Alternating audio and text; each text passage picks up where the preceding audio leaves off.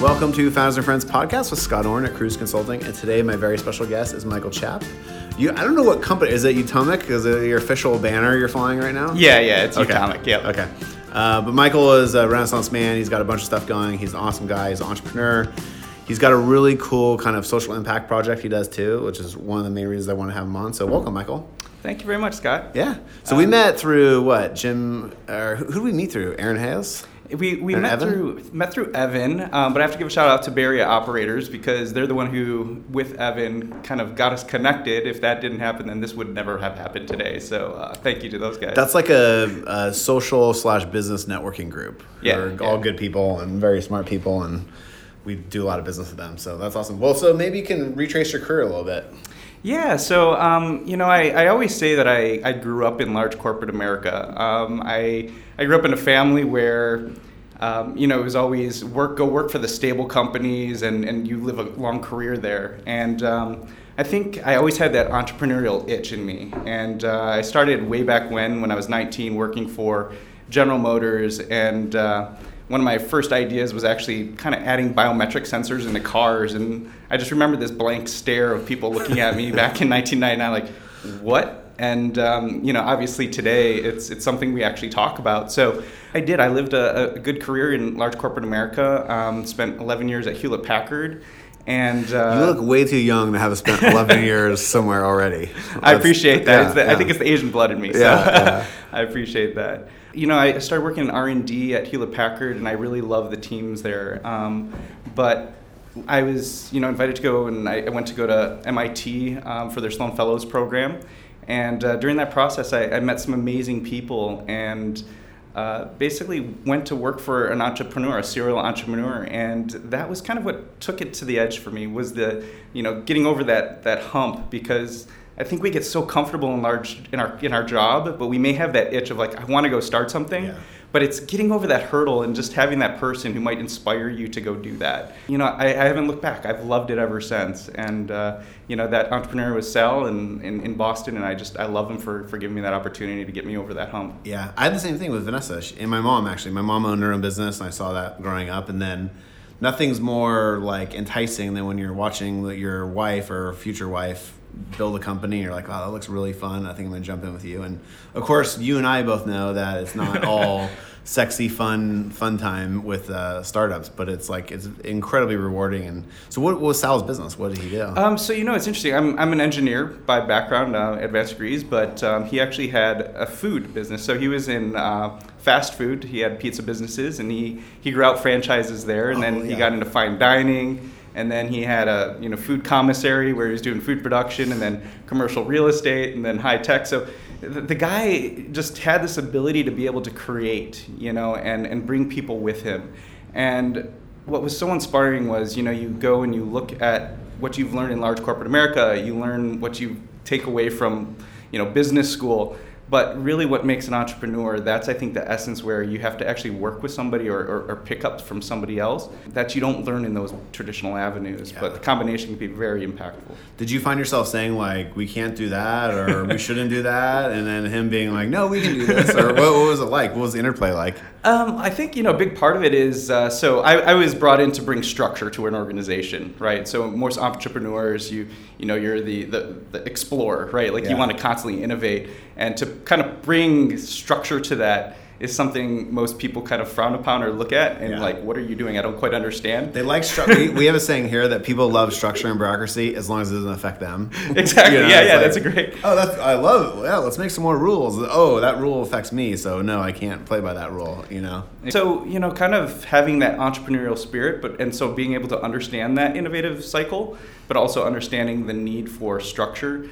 I think it just created a great like a marriage of being able to carry a company through that innovative side to how do you scale and how do you structure something. Yeah. So I was very fortunate to have gone through the entrepreneurial innovative side, through that scaling side, to the full structure and how do you just codify it and build a business from there. Was it like, because a lot of times entrepreneurs, even us, like we're still doing some things, probably not the best way, or our friends are helping us on something, or family, whatever. Is that like you get in there and you're like, okay, we got to hire real professionals for some of these jobs and straighten this stuff out and make sure we know where all the money's going and things like that? Absolutely. It's, you know, the big part is always, you know, first coming out with the finances, where are you at? And then start analyzing the operations. Yeah. And there's things that actually some, you know, textbooks will say you're doing wrong and you shouldn't do. But in some cases, you know, it's actually the right thing to do for your business. Yeah. You know it better than a textbook. So it's finding those cultural pieces that make your company tick that you want to actually build upon and not like crush, you know, and I think that's where it takes time. But yeah, then other components, you bring in experts per se, you know, in quotes, to kind of come in and help. But at the end of the day, they still have to fit that culture and understand, you know, the vision and how you're going to get there and not cripple it. And it's hard for them sometimes because they don't understand the backstory of how you got somewhere. Or someone interviewed Summer Redstone, who I think is passed, but he built CBS basically and from ground up. And they asked him like how, it was like a hedge fund guy saying like, how could you possibly run this super complicated business? He's like, it's easy. I built it. I know how everything works. You know, I'm the one who, and so there's times like that when you're the entrepreneur where you're like, I know exactly why we do this. And I know here are the three things we tried before. I actually had that conversation at Cruise Consulting yesterday where a couple of our newer team members were suggesting some stuff. And I was like, that's a great idea. We tried that 2 years ago. Here's why it failed. Maybe the answer would be different actually right now. And we're going to actually try it. There's all this inherent knowledge that the entrepreneur has. And I feel like knowing you a little bit, your personality is good. Like you probably are good at drawing that out and like helping get the backstory and then make an informed decision. You know, and you brought up a great point. It's always revisit those questions or why we couldn't do it before. Why it didn't work. Yeah. You know, in large corporations, that plagues the large corporation. And that's one of the reasons why I think they can't innovate fast enough is they'll say, you know, 10 years ago, we tried that and it didn't work. And, you know, that's where as an entrepreneur, you have that opportunity to kind of embrace that and say, yeah, it didn't work 2 years ago, but guess what? The technology advanced. We've advanced as a company. We know our industry better, and now we can actually deploy that with success. And that's a big part of it. And then also, you know, we go back to the culture side of it is, you know, making sure that you share that story, you know, that backstory. Because the root of where you've been kind of dictates, you know, how you're going to make decisions in the future. And don't be afraid of that, you know? Yeah. You're so right. And it is, I think that's one of our strengths is being willing to revisit, because it's a little bit of a pride thing where you're like, wow, we really messed that up last time. Yeah. I feel, you know, you're kind of like almost embarrassed, but then it's like, yeah, we're probably a different company now. Or sometimes, honestly, you just have better team members who just really are, you know, really more professional or have more experience than the previous team members trying to execute on that, including yourself. You know, like sometimes you've learned so much in the last couple of years, you can execute on it. Or maybe you went too deep into the weeds and you really need to just pull back and view your company from a different perspective. Yeah. You know, honestly, that's one of the hardest things, right? You get so passionate about, you know, your business and you've seen it grow that you kind of need to take a step back every once in a while and just say, is this really what's right, or am I just caught in the momentum of, we're just riding the momentum right now? The working in the business versus working on the business. Exactly. I really believe in. Okay, so you did HP, and then you went to work with this amazing, successful entrepreneur, and you learned all these life lessons and how to build a business, and then what did you do after that?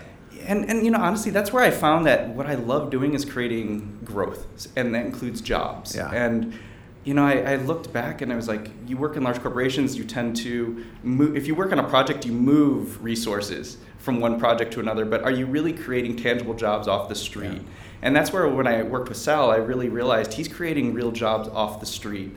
And so I was like, you know what? Let's go create a startup. And we had this consulting business, which was working with succession planning for companies and coaching and executive plan, you know, working with executives. And we're like, you know, we're starting to work with startups, but we have this like imposter syndrome, right? Like we've started a consulting business, but have we really created a startup per se? You know, we embraced being a startup immediately. That's probably what because we serve startups too, but we're like, no, we're startup too. We're not going to get this exactly right. Let's keep innovating, keep experimenting. And that's key. And that's awesome that you guys did that, because I think we kind of thought of it in a more structured way. And I think it was the startup that we had created, which was Utomic. So Pakala Consulting is our consulting business. And so my other two co-founders, Victor Chung and Alexander Karp, we kind of looked like, what do we have a product? You know, and They both came from HP. We all worked together there. Didn't you guys want to make a product? You're like, we should do this. Right? Yeah. So it's kind of funny. When I was working for Sal, Alexander had this. He was working on their four corners to protect your phone. So basically, a new style of protection, minimalist. And he sent them to me when I was working at Sal in Boston. So he's out in San Diego, and I looked at these things. I'm like, what the heck are these things? At first I called them chiclets, right? Yeah. I'm like, how is this supposed to protect my phone? I'm like, but you know what? I love you, man. I'm going to try these out. And I put them on, and after about a month, I was hooked. I'm like, I can't go back to using a case anymore. So Michael's companies has created like a protection for cell phones, for iPhones. You put them on the corners, but you still get this is, I think, the key insight, or at least for me, you still get the feeling of holding the phone and not this bulky case, right? Like exactly. That's really nice. I should have you as our marketing guy. Yeah. That's it. So, and you've showed it to me a bunch of times. I think actually, by the way, I don't even know if I told you this, but I think like a week after we had lunch, I saw Vanessa having some of those on her phone, and I was like, oh my God, I recognize those. Yeah. Well, I appreciate it. Yeah. So it's not a giant physical product, but it's incredibly useful. Yeah, Alexander, we're all engineers, so he kind of took the concept from your brain, right? Biomimicry, your hard outer, your skull, and then you have an inner brain, or fluid supporting that, and then your brain. And we kind of think of your phone as the brain, and then we have the corners, right? They actually have a membrane, an adhesive membrane. Do they really? They do, which once it sticks, it allows it to shift. So once there's an impact, they move to dissipate the energy away from the phone. I didn't know that much engineering was in there. Oh, yeah. So that's the thing, is that we actually have people who try to look at it and they're like, oh, this is simple. Put it this way. It's like a shock absorber. Exactly. Yeah. Exactly. So you can imagine it's easy to kind of duct tape something up and make it look ugly, but it'll be protective. Yeah. But it's more difficult to make something very simple, elegant, and work. Yeah. And we kind of use a football analogy again, because we're just like, you put the elbow pads on, you don't, and the knee pads, you don't swarm the whole football body. Player so they can't perform. Right. So where do people buy these right now? Like everywhere? So you can buy them on utomic.com. We do have retailers throughout. They're kind of threaded throughout the United States. But we actually started internationally. So in contradiction to most companies that you hear about in the United States, we actually started internationally and then meaning our market where we sold first, and then we brought it back to the United States. And why did you do that? So there were a couple things. One was, we wanted to make sure that the U.S. market is really tough, right? Consumer critics are everywhere. So we wanted to make sure we had as solid of a foundation as we could to build off of. And a big part of that was our customer service. So can we have 24/7 customer service? Because you have to support all these different time zones, right? If you can do that, you got it. Yeah. And then, we wanted to learn import, export, customs, and things like that. But a big part of it, honestly, was the time we started, we were in a recession. And so we were looking for areas where the economy was strong, the currencies were strong. Interesting. And so could we make sure that we were going to have a sustainable business out there, and looking for growth markets other than the U.S. in the mobile accessories business? Wow, that's crazy. So, I would have thought it would be something like it was close to your production facilities or something like that. But so this is the irony of it. So we built Utomic on four things, and this is what we're going to get into. Yeah. One was we wanted to build a business in a commoditized market. So Alex had this wonderful idea. But we were like, can we build a international brand in a commoditized market? You can't get much more commoditized than mobile accessories. Yeah. But can we build a premium brand? Yeah. The second part is, could we do good and do well? And this is what we'll talk about is, right off the bat, we didn't want to wait until you make profits to give back to your community. We wanted to do it immediately. So we built a business around adults with disabilities and parents who wanted to get back into the workforce. That's awesome. And then the third part was, can we manufacture in one of the highest cost structures, California, right, and actually make a business and profit? We love paying taxes. Exactly. Yeah. Oh man, do we pay taxes? But so talk about adults with disabilities and the manufacturing that you do.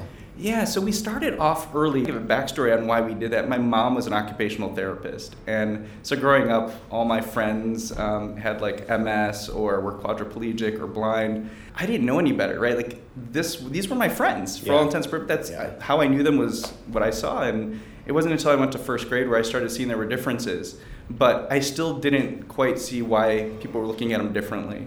And my mom, her dream was always to have a workshop for these adults once they graduate from school, K through 12.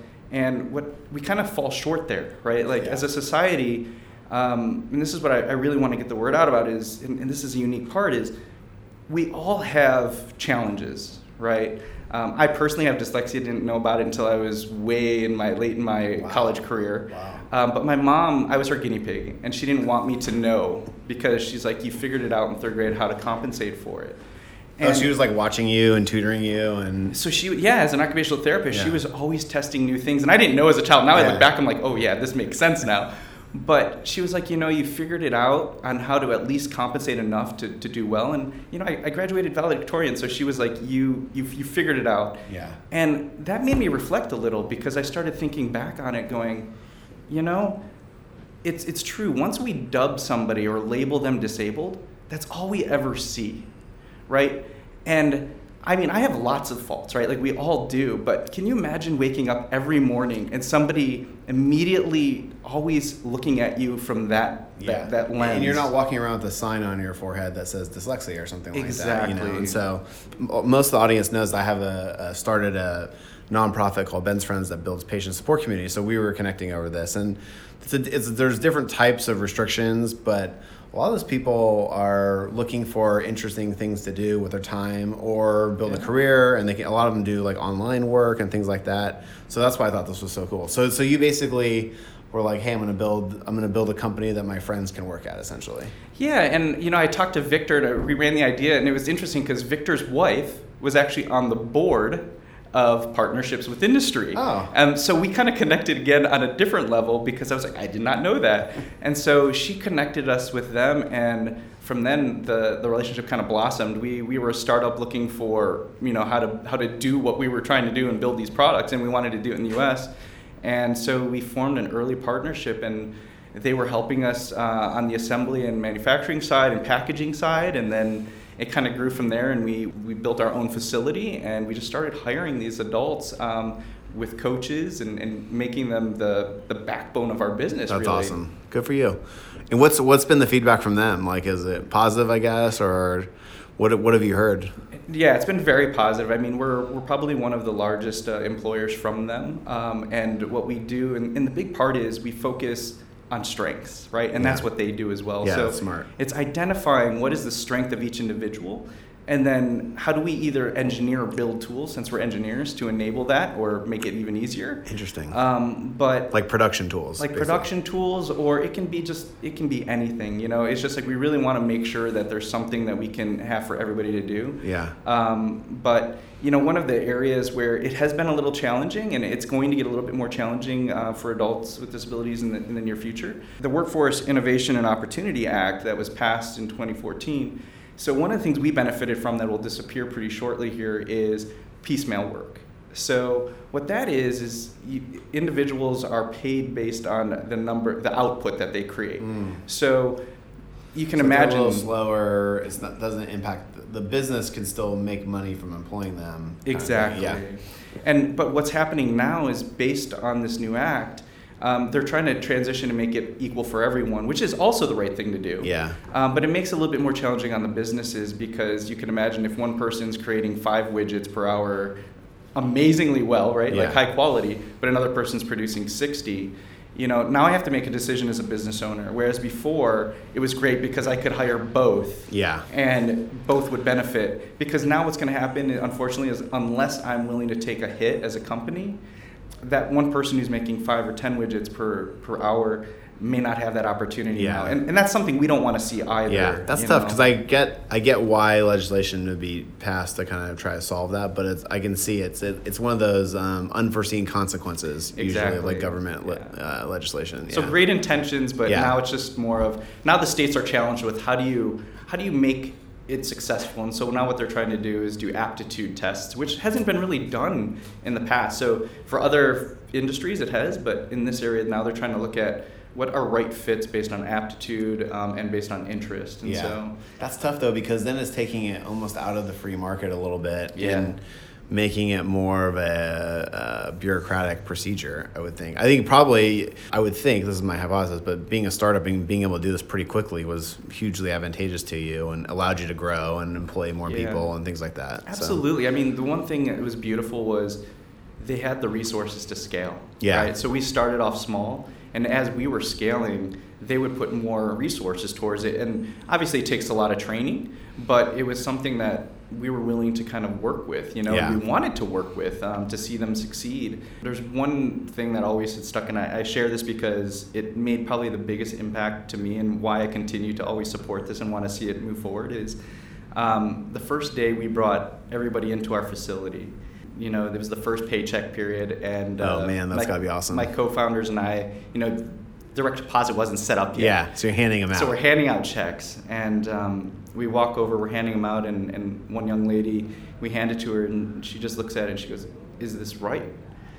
And we just look like we think so. Like, yeah, we were like, "Whoa, did we miss something?" We don't have Cruise Consulting running our payroll. Exactly, but we hope it's correct. We didn't know you back then. Right? Yeah. We were like, well, let us go distribute the rest and we'll come back. And so sure enough, we go back to the office, we look at everything, we're like, we think this is right. So we go back out and we're just, you know, we walk up to her and we're like, we think everything's right. If you think there's anything wrong, please let us know. And yeah. She's just looked at us, she said, "I've never seen numbers this large before." That's awesome. And she earned it. You and know, she that's, earned that, it, right? Yeah. And that's the first time you start to also be humbled in terms of, we take it for granted that we have this resource of we have a bank account that we know that we can get a job yeah. and fill it. And she used her first paycheck to buy a gift for her mom. Oh, you know, so geez. Talk about selflessness, that's right? Like me tear up here. That's amazing. Yeah. Wow. That you know you probably have like 100 of those stories. You know, it's like that's really cool. So it's sometimes though with like legislation, like something's about to expire, and then at the last second, like Congress redoes it. Yeah. Like, do you think that's going to happen or? It's hard to say with any administration where their heart is going yeah. to go with this. The one thing that I have to praise, like Partnerships with Industry, and I think there's ARC up here in San Francisco, all the organizations across the country, I have to praise them for the fact that they have to work within these constraints, right? And mm-hmm. they're always trying to find funding to provide training to these adults. Because, you know, we talk to a lot of parents, and the number one thing is the fear in their face, which is, what is my child going to do once they graduate? Yeah. And can you imagine not having that kind of set? I mean, it's bad enough most of us think about, like, what is our kid going to do, even yeah. if they're able-bodied. I know. Also, you get so much positive feedback in your life from doing work and doing good work and things like that. And it's Absolutely. Just people should not have to go without that. So, Michael, there's another program which you guys started, which is pretty awesome, too. Maybe you can talk about that. Yeah, so we wanted to also look at another opportunity of, you know, how do we get parents who have taken time off once they had their child, you know, they wanted to raise their child and, you know, now they're looking to get back into the workforce. And you know, they may not have the confidence level yet because they're still looking at, is my career still relevant? Yeah. Like, is my education? Yeah. Maybe I've stepped away from my network for a little bit. Yeah. And when you're, whatever you do, like I think about that, like, could I do triathlons still, you know, or things like that. It's, whatever you're not doing, your mind tends to run wild and sometimes self-doubt creeps in. So you guys help conquer that self-doubt. Yeah, you know, and you're right. It's the self-doubt that's actually worse than actually the outside world, right? Totally. We look at them and we're, you know, the people who we have on our team and, you know, we love them because they're so talented. And we know that we're a stepping stone, so they may move on, but what we want to do is at least provide that opportunity for them to rebuild that community, that sense yeah. of confidence. Yeah. And pride and exactly, yeah, self-reliance, exactly. Yeah. So wait, so how does this work? Now people, is it a separate program and people contact you through that, or is there another partner organization that you work with? No, so we actually do, so that's all internal. So Victor Chung, our HR guy, he is phenomenal. He's always looking at, you know, new ways of kind of building companies and, you know, and so we as a team, we kind of collaborate on all of this, but he's just really good at being able to identify amazing talent. I was talking with him on the phone last night and, you know, one of the things that he brought up was, he wants them to kind of self-manage. And it's this beautiful thing because the flex hours, right? Somebody might have to go run to go pick up their kid from yeah. school, but what they do is they manage themselves as a whole. And he oversees it, but he wants to make sure that they're doing it. So you're only as strong as your weakest link is what he said. And I truly believe that yeah. because I watch them, I sit on the calls, and you can tell, like, they're just, they all want to support one another because everybody has something that comes up. But nobody takes advantage of it. And I think that's the biggest part yeah. is how do you build a a system where people want to support it versus take advantage of it, because then that's when it starts to fall apart. And I think we're starting to explore that too, because we just had a baby, we're back at work, and then we have a couple other team members that have babies.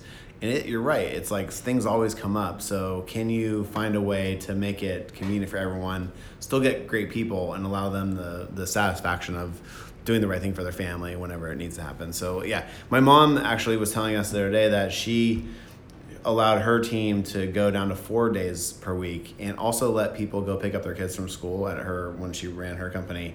And it was like, it was one of the most important things to all the mothers that work there.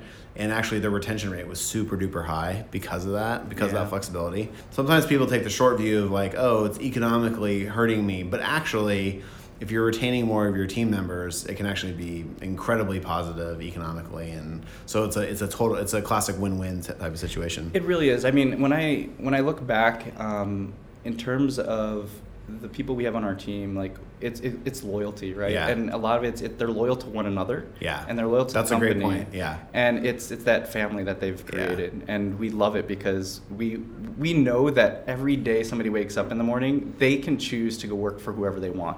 And we are so fortunate that they choose to work with us, you know, and that's the way we approach it. Is we want to have an open environment where people feel comfortable, like challenging each other in a healthy manner, but being able to embrace our diversity of who we are as a company. And, you know, if you fit within that mold, you know, beautiful things can actually happen, right? I totally agree. I mean, I think the working for each other is like such a positive. It's like being on a sports team. You try hard for each other. Same thing at work. And at our work, there's some late nights, you know, so people are doing it for each other or helping each other. Oftentimes people stay late and help someone else with their work so they can both get out of there at a reasonable time. So yeah, that's really powerful. For those who are kind of considering this type of shift, like, would you say like profitability, growth, all those kind of like financial metrics are just as strong or perhaps even stronger because of the diverse workforce you have in these other programs?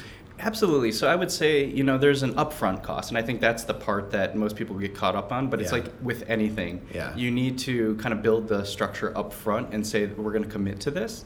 But once you do, it pays off tenfold, right? Yeah. It's in terms of your attrition rates are extremely low. It's also the ability to be able to challenge and give people growth mechanisms, you know, and so they see a career path. Yeah. You know, and that's it's always touching base with everybody who works with you, saying, look, I know you're doing this today. What would you want to do 6 months from now, a year from now? And, you know, that's one thing that I think the company does really well is we always are embracing that part of it, and it can be in any form. It's so funny. You're making me feel good about us, because Vanessa just sketched out like a career progression for many, many years. We haven't even presented to the staff yet. If they listened to this before we've presented, it's coming. But like that's exactly what we're trying to do. And like it feels good to be in a position to even be thinking that way instead of just like survival mode all the time. And so that makes me feel good about what we're doing too. As someone as a nonprofit and helps a ton of startups, like you're making a huge impact, both, you know, for your company and saving the iPhones of the world from breaking. But also it's really cool to hear how you're helping people with disabilities and also people who've been out of the workforce for a while. It's do you ever think you'd be in this situation? Like it just kind of happened? It kind of just happened. You know, I honestly didn't. I'm a firm believer of kind of like just embracing, you know, opportunities and working with great people. It's kind of taken me many different dimensions. I'm just happy that we were able to create this opportunity. Yeah. It was something, you know, my mom had dreamt of.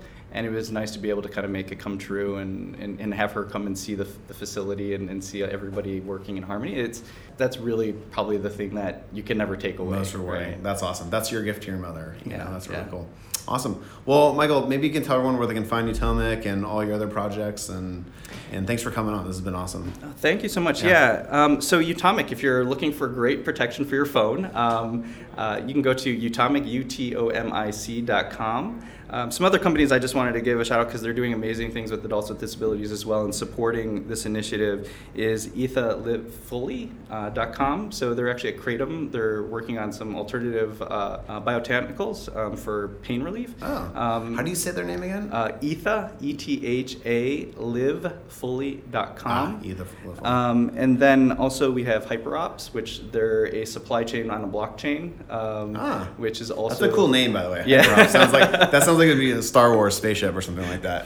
So they're all, you know, they're doing great things, you know, supporting adults with disabilities as well. And so anytime I see that, I would love to, you know, give a shout out to them as well. Yeah. You're changing the world in more ways than one. It's I can see from the smile on your face and the smile it gives me that it's awesome. So congratulations. Thanks for coming by. Is there a website we can check out? Like if someone has a business that they can, I missed the name, it was a partnership for. So it's Partnerships with Industry. So this one is specifically down in San Diego. Okay. So we've really enjoyed working with them. They've been doing a phenomenal job trying to, train these adults. Yeah. And then I think there's also, I looked it up last night, I think it's ARC up here in San Francisco. There's ones all across the country of these organizations who are really working on training adults. There's ones that, for instance, even on website development, do not get caught up in labeling, please. Yeah. Look beyond that and look for bringing in adults, that are amazing and will support your organization like you will not believe, I guarantee. So. Good for you, man. All right. Thank you, Michael. Appreciate it. Thank you.